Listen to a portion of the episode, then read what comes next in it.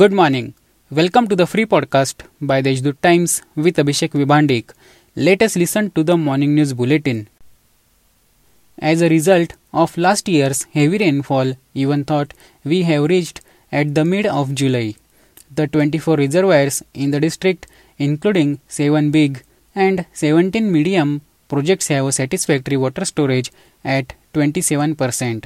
Last year, it was 34% during the same period. Under the Van Mahotsav, the talukas covering the tribal areas will get teak wood plantation cover through the initiative of Forest Development Corporation in the tribal dominated talukas of Trambakeshwar and Peth. 3,92,750 trees of the species table teak wood species will be planted. Therefore, 175 hectare area in these two talukas will come under new teak cultivation.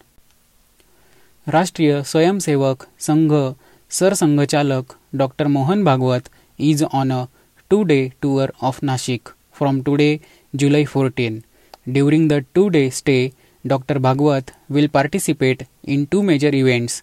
These pre-scheduled events will take place in the presence handful of invitees on the backdrop of pandemic.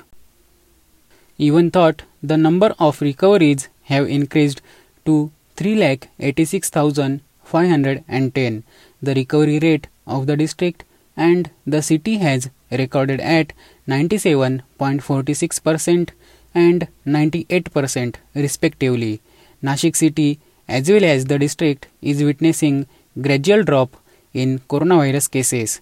A total of 134 new patients have turned positive in past 48 hours on Tuesday.